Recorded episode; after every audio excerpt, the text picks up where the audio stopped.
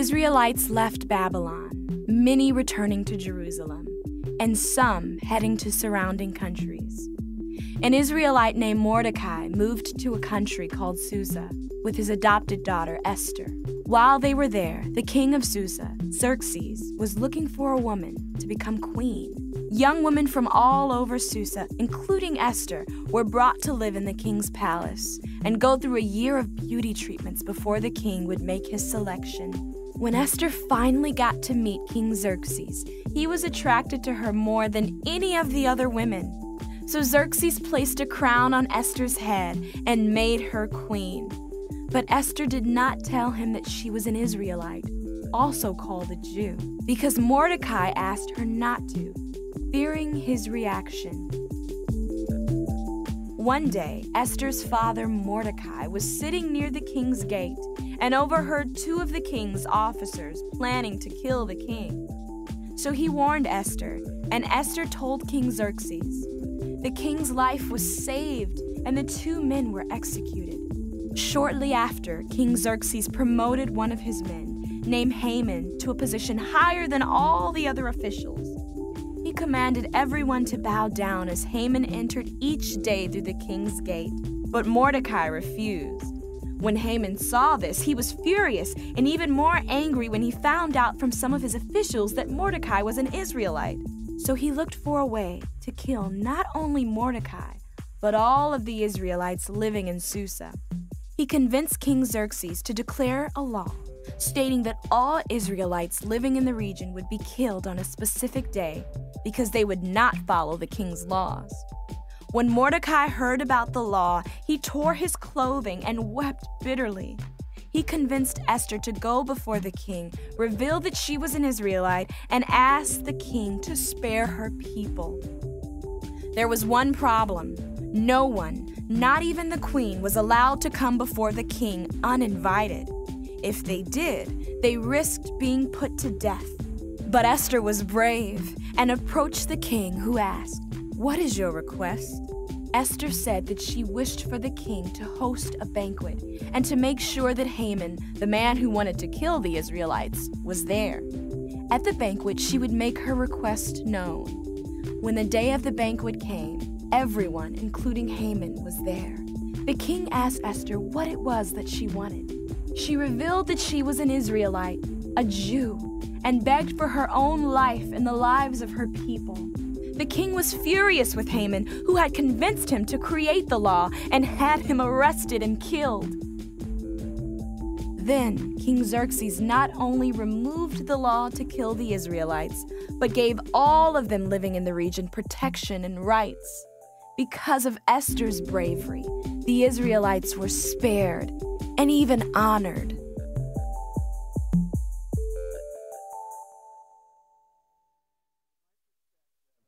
Book of Esther is the most unique book in the entire Bible.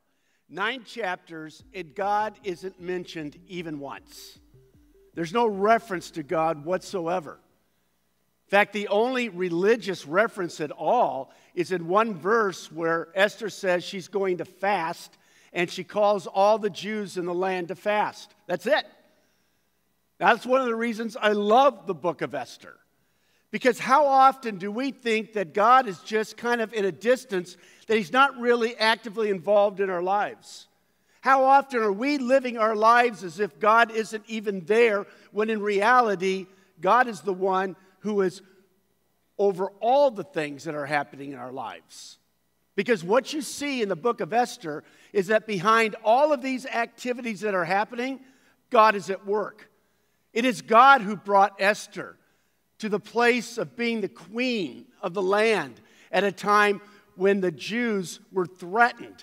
It looked like the entire Jewish population would be wiped out.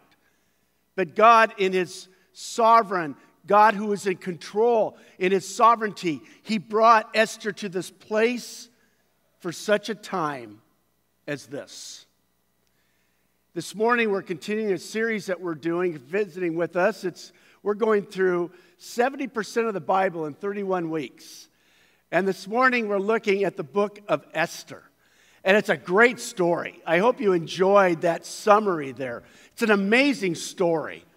And again, it's one that we don't see the name of God mentioned, but God is central to the entire story. And so this morning, what we want to see is four things that God is going to say to us through this story this morning. But before I, we look at those four points, I want to just set the story in its context. Last week, when we left off, we saw that the king of Persia, who had just conquered Babylon, had allowed God's people to begin to go back to Judea, to Jerusalem, to rebuild the holy city, to rebuild the temple of the Lord, to rebuild the land that had been completely destroyed by the Babylonians. And so people began to just kind of filter slowly. It had been 70 years slowly to the land. The story of Esther happens 100 years after the people had begun going back to the land. There are still Jews that are living in what was once Babylon. And we saw here where Jews were moving to different countries. Now, the question that we're going to see is God there with Esther? Is God there in Persia? Is God there in what was Babylon? Is God still active? Is God still in control? And we're going to see the answer to that question this morning. Remember that this is a generation that grew up in exile. This was a generation that grew up in what was Babylon and is now Persia. This is the world that they know. There are still thousands and thousands of Jews that are living under the, in the Persian area, as well as Persia having control over Judah and Jerusalem. So I want you to see four things this morning that I think are important for us today to understand about God, about ourselves. Four things that are important for us to know in our lives. And here's the first one God is faithful to his promises, as we saw last week.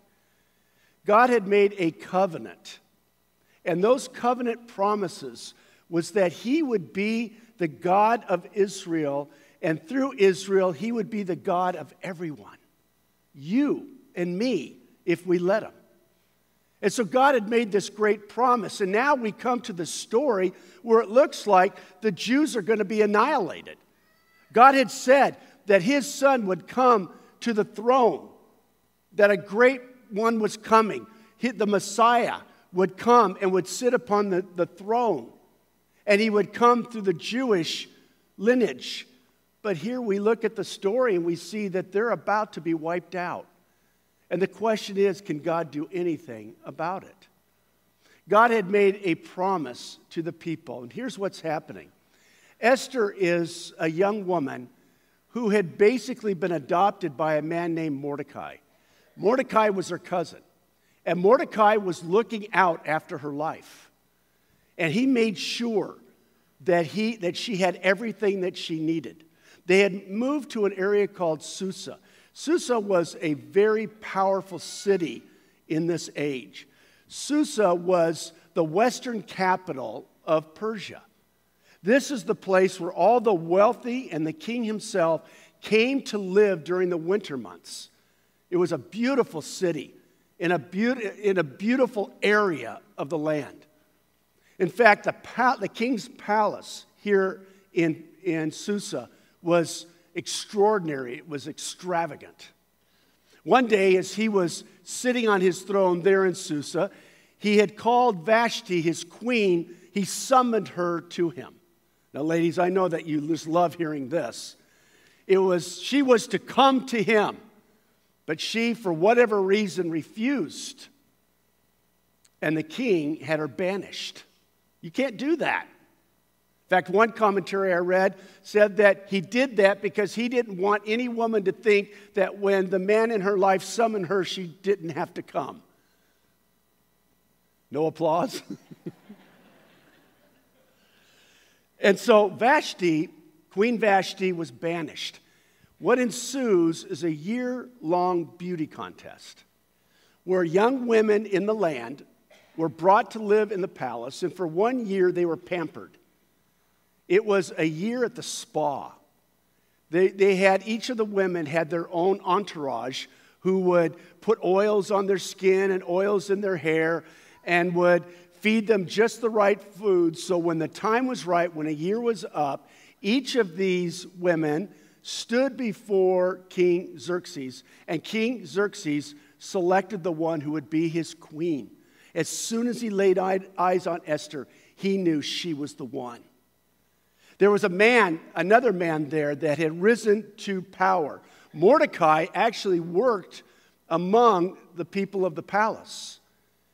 And what there was a man named Haman, and the king Xerxes, he gave Haman authority over all of his affairs in, in the city of Susa.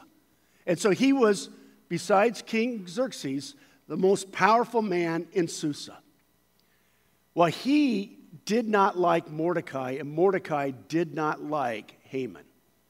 They had a conflict. Here was the conflict Haman was an Amalekite, and Mordecai was a Jew.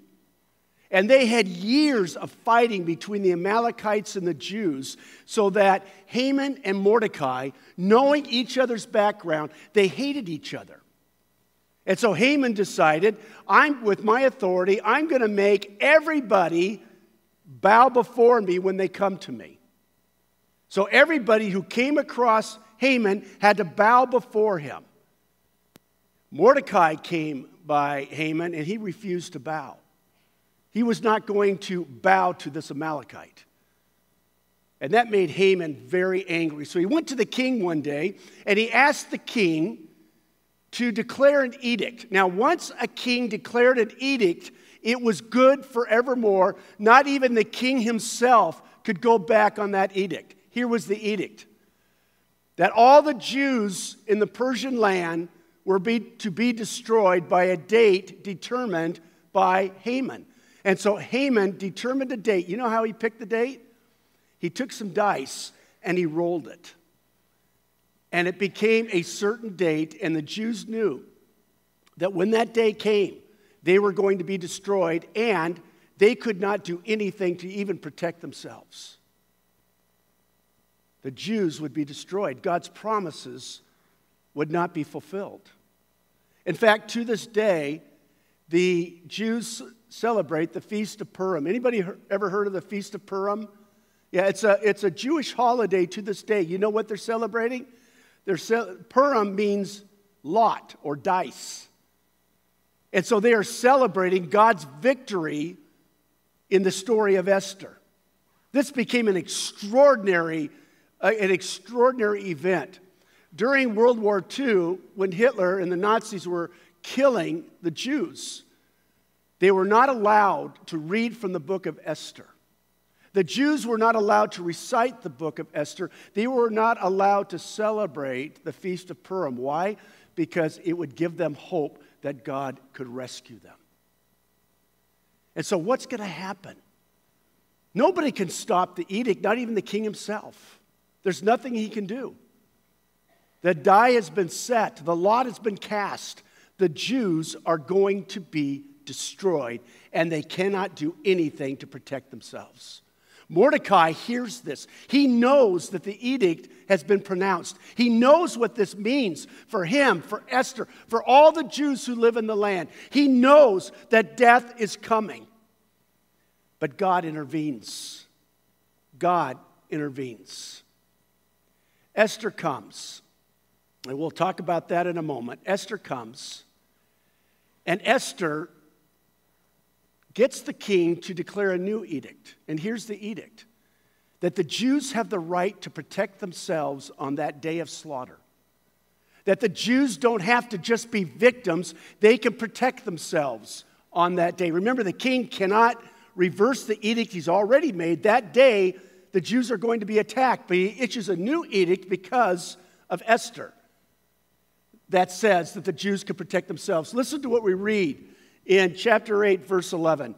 The king's edict granted the Jews in every city the right to assemble and to protect themselves, to destroy, kill, and annihilate the armed men of any nationality, of any province, who might attack them and their women and children, and to plunder the property of their enemies. This is the new edict. You can protect yourselves. who is behind this? Was it Esther? Well, we're going to see in a moment that God is behind the entire story. God is orchestrating the circumstances. Here's what I want you to see in this first point the Jews probably believe at this point that God has forgotten them. They are living in a crisis of faith. Their temple has been destroyed. They've been driven from their land. They're living as exiles in a foreign nation. They're powerless to change their circumstances. It's amazing that so many thousands have chosen to remain and not go home again. They don't they wonder if God is still there. They know that the exile was because of their disobedience to God. And the question they're asking is can God forgive us? Has God forgiven us? Now, at the very same time, the prophets of God are speaking to the people at the time, at this very time of Esther and Mordecai. And they're saying that God, God has forgiven the people the time of their exile is over, the time of their discipline is over. They are forgiven and they can go home again. But they wonder. They wonder, has God really forgiven us? They wonder, we are not the ones who, who chose to go home. We stayed in this pagan foreign land. Has God forgotten us? Is God not going to care for us? Is God not going to provide for us? Is God not going to be present? And what the story of Esther says is God is a God who fulfills his promises, God is a God who forgives his people. Friends, we all make mistakes. All of us, not just kids, adults, parents, pastors, we all make mistakes. We all do things that we shouldn't do or fail to do the things that we should do. We all say things that we shouldn't say, and we don't say the things that we should say. And the question becomes Has God forgotten us? Does God still love us? You see, it wasn't Esther who saved the people in the book of Esther. It was God orchestrating the circumstances so that Esther was in a place where she could save the people of God. Or I should say, God could save the people through her. Friends, I wonder if some of you feel like this crisis of faith this morning. But, Pastor, you don't know where I've been. You don't know the mistakes I've made. You don't know my unfaithfulness. You don't know the things that I've failed to do. You don't know the mess that I've made of my life and the lives of the people around me. And you're having a crisis of faith. Is God there? I don't feel him. I don't sense him. Is he there? Listen to what we read in 2 Timothy 2:13 says this, if we are faithless and the people of God have been faithless, hear this.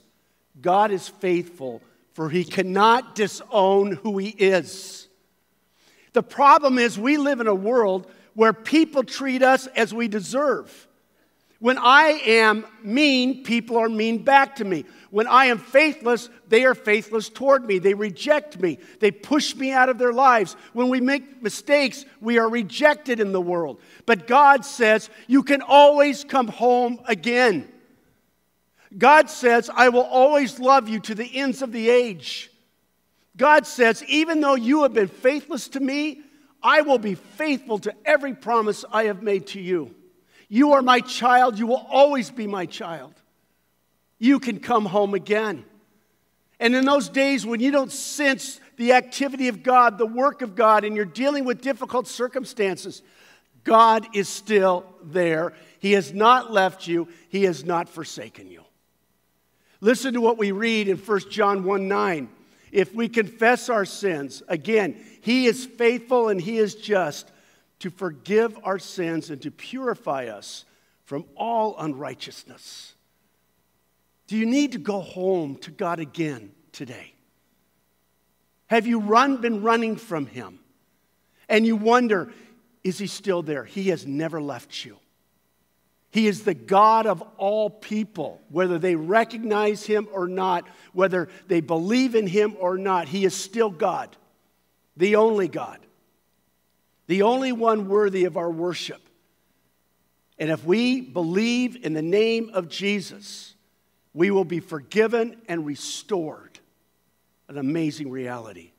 Here's a second thing that I want you to see this morning God is involved. He's involved in our lives.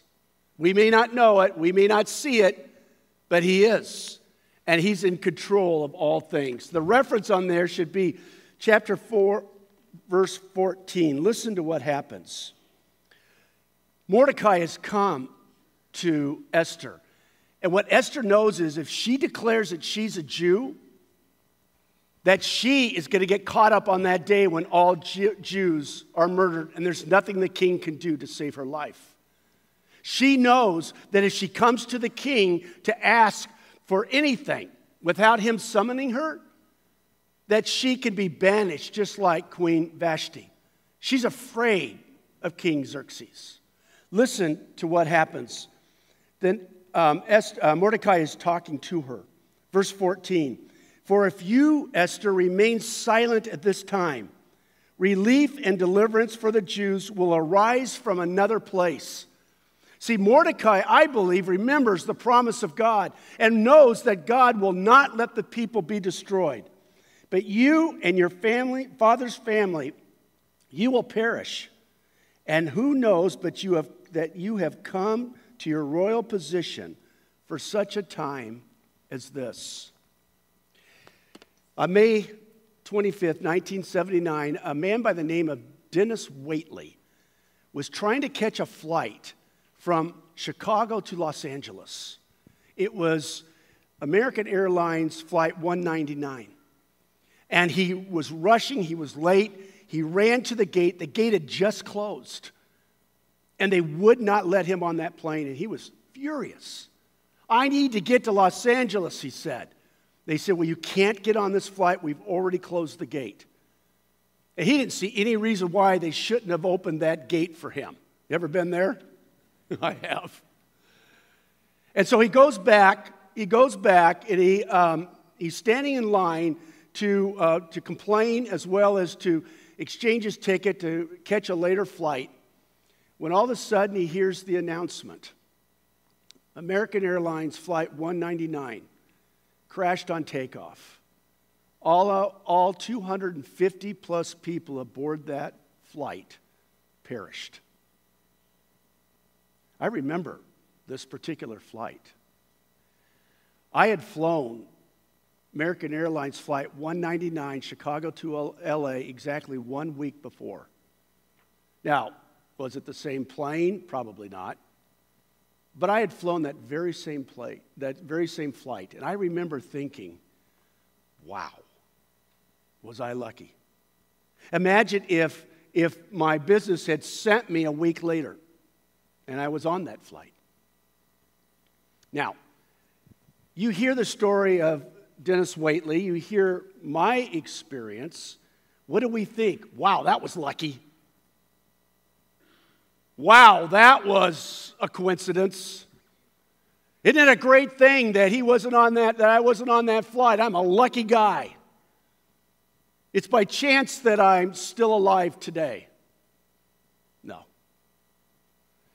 You know what the Bible says? The Bible says God is in control. The Bible says there is no such thing as luck, there is no such thing as chance.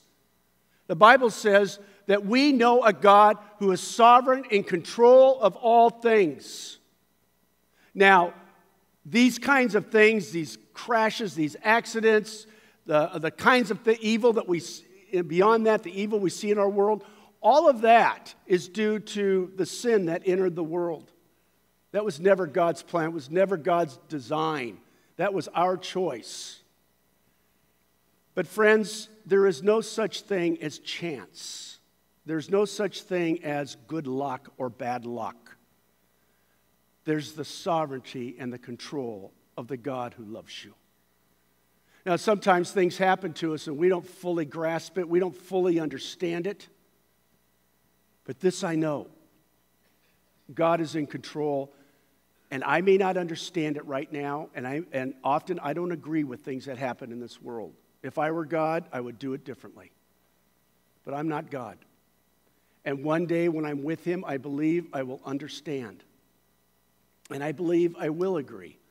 because there'll be nothing more important to me in all of eternity than loving God and His plan and His purposes and His design. Friends, what if the things that are happening to you in your life right now are not a matter of chance or a matter of luck? What if, what if God is wanting to speak to you through the midst of your circumstances? What if God is wanting to say something to you in the midst of your circumstances?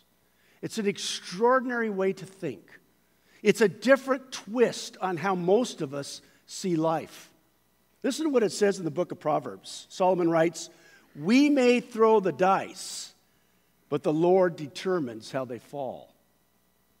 We may throw the dice, but God determines how they fall. God is in control. We believe in the providence, what is called the providence of God. Here it is. The, everything in creation, we believe this as Christians, everything in creation is under the providing care of God.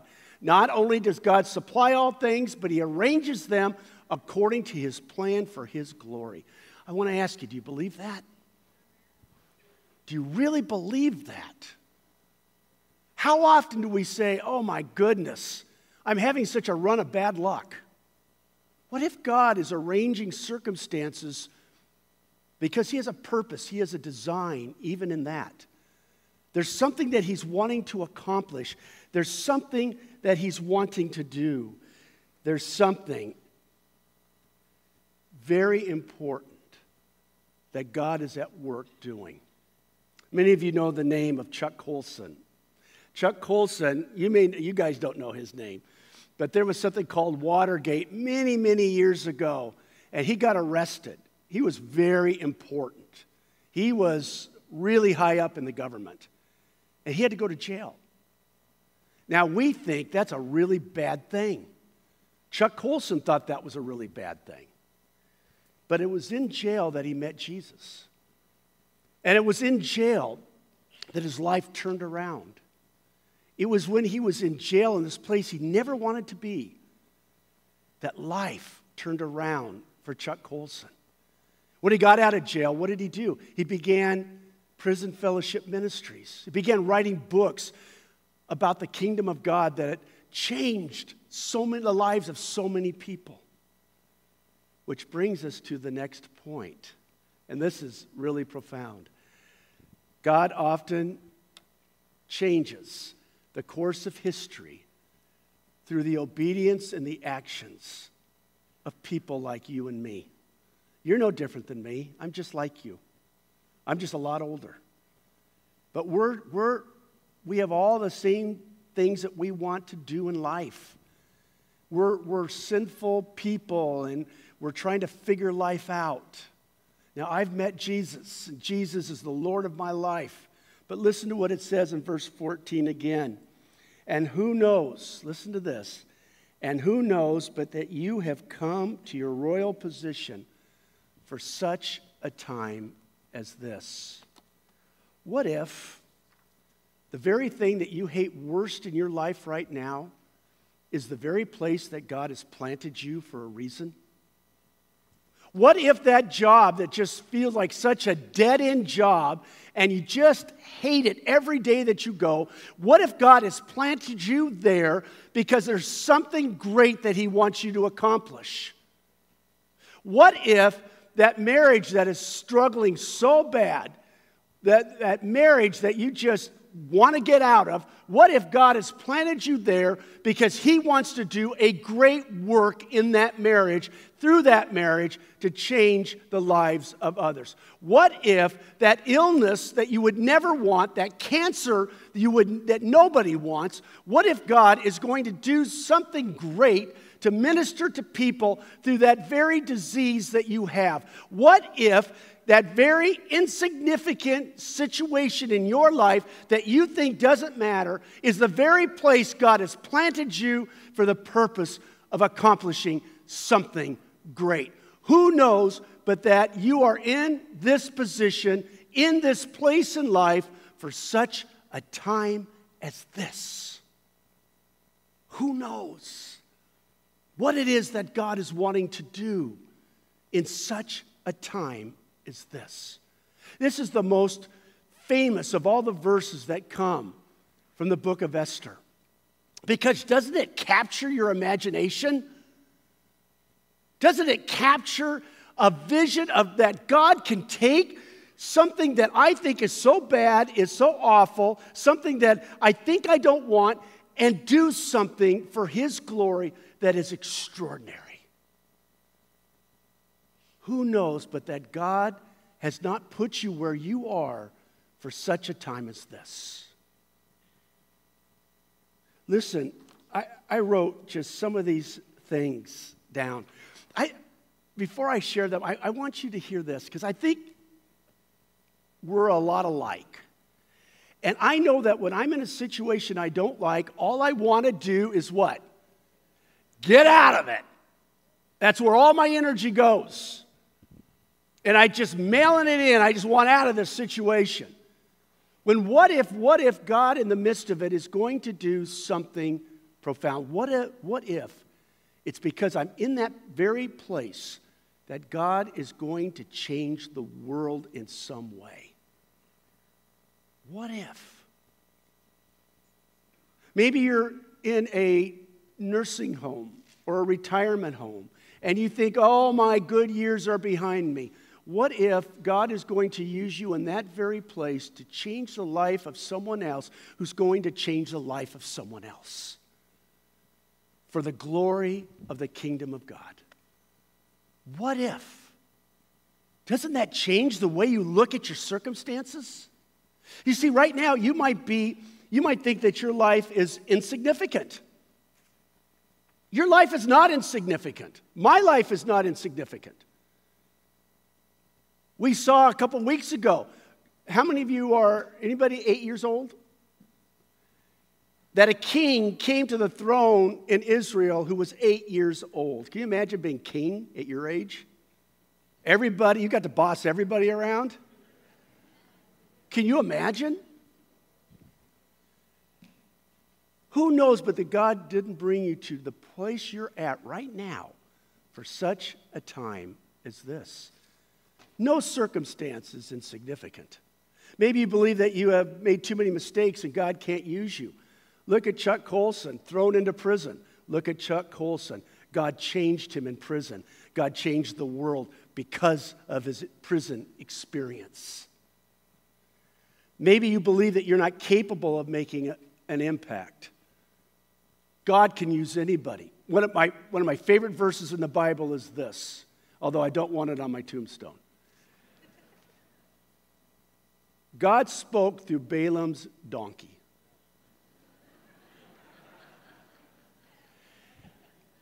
I know this. You should have seen, I got such bad grades in speech class when I took speech in elementary school. I know it doesn't surprise some of you, or in, in junior high school. But if God can speak through Balaam's donkey, he can speak through me. And he can speak through you, right? Maybe you feel like your life is stuck, you're not going anywhere. But maybe God has you right where you are because there's something that He wants to do.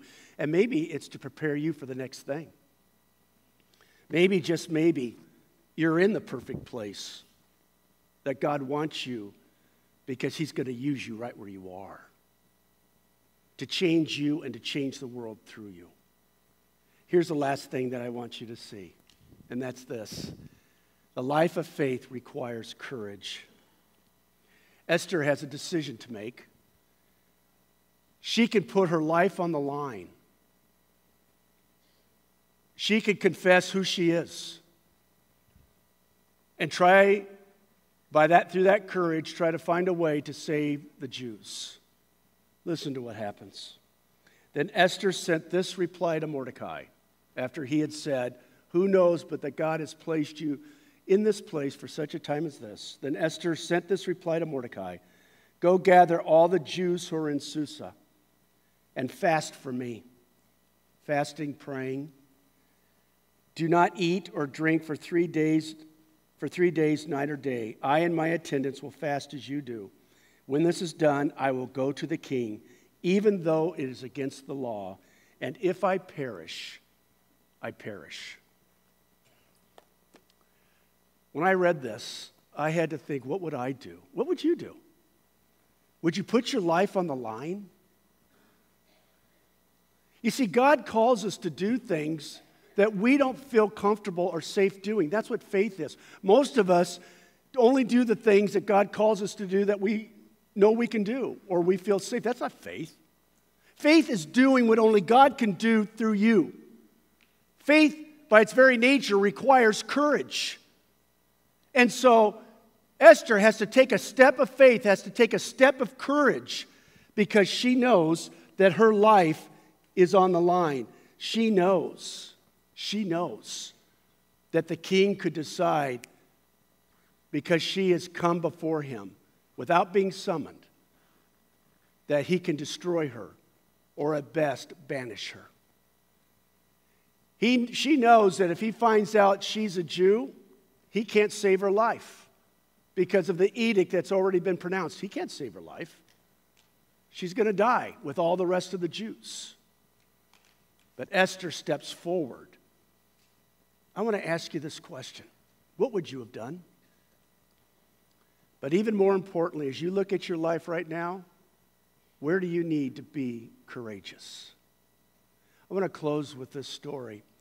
I wanted, Pastor, uh, some of you know that we have three congregations we have a Korean congregation and a Korean uh, culture and uh, a Korean speaking service as well as an English speaking service.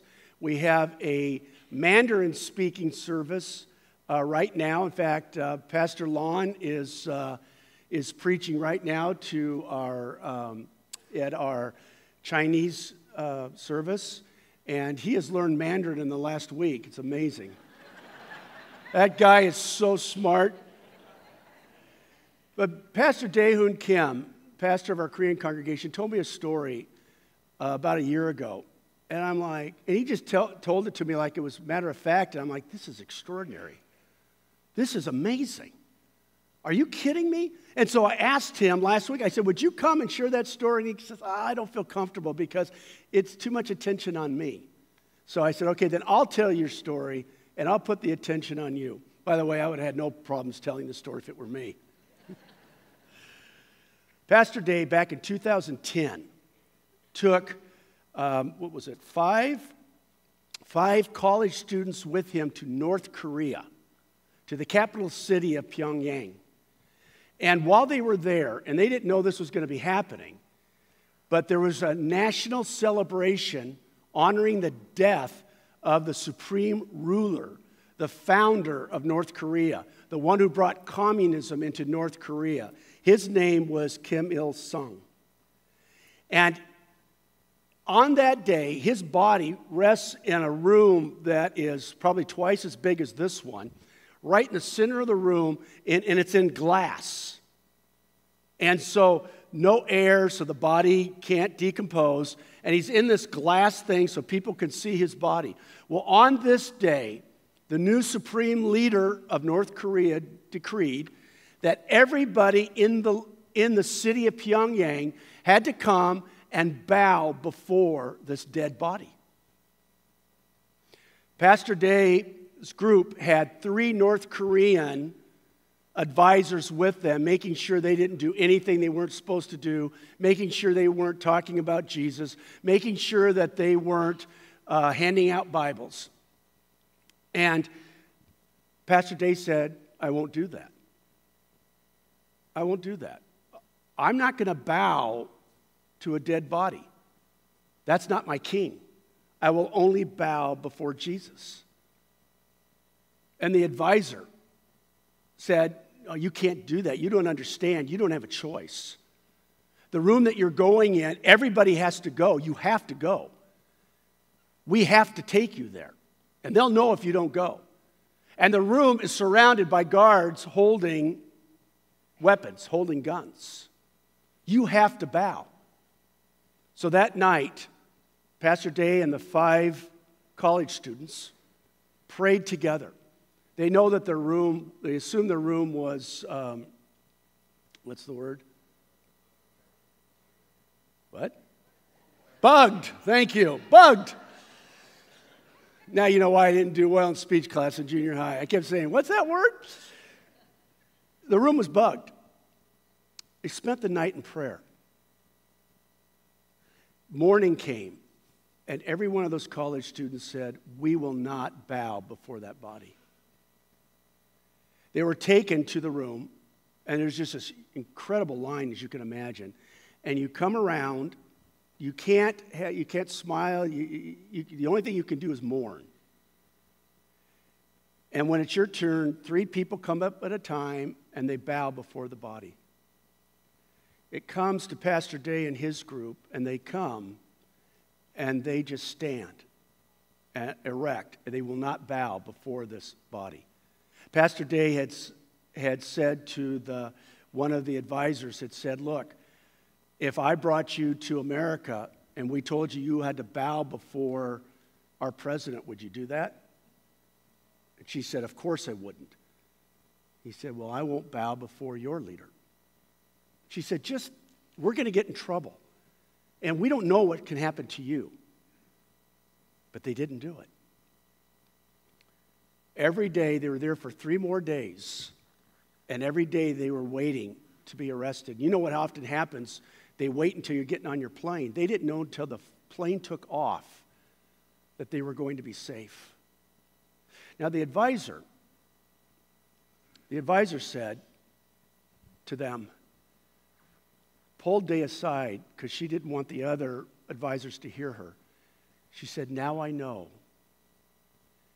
that you believe, truly believe in your God, Jesus. In the back of the bus, they shared the good news of Jesus Christ with this advisor when the other two advisors were up front and they couldn't hear it. Now, I don't know what happened to that advisor. I don't know if one day she gave her life to Jesus, but maybe, just maybe, out of that courage, at such a moment as this, God lit a match through the obedience of Pastor Day and these five college students. And maybe, just maybe, that's a fire that continues to burn to this day. What would you have done? Let's pray. Father, thank you for the amazing God that you are. Thank you for your love and your goodness. Thank you for, Lord, for the story of Esther a story that uh, often people don't read, but it's a story that really speaks to our lives. God, I pray that you would minister to your people this morning through this great truth, this great book of the Bible.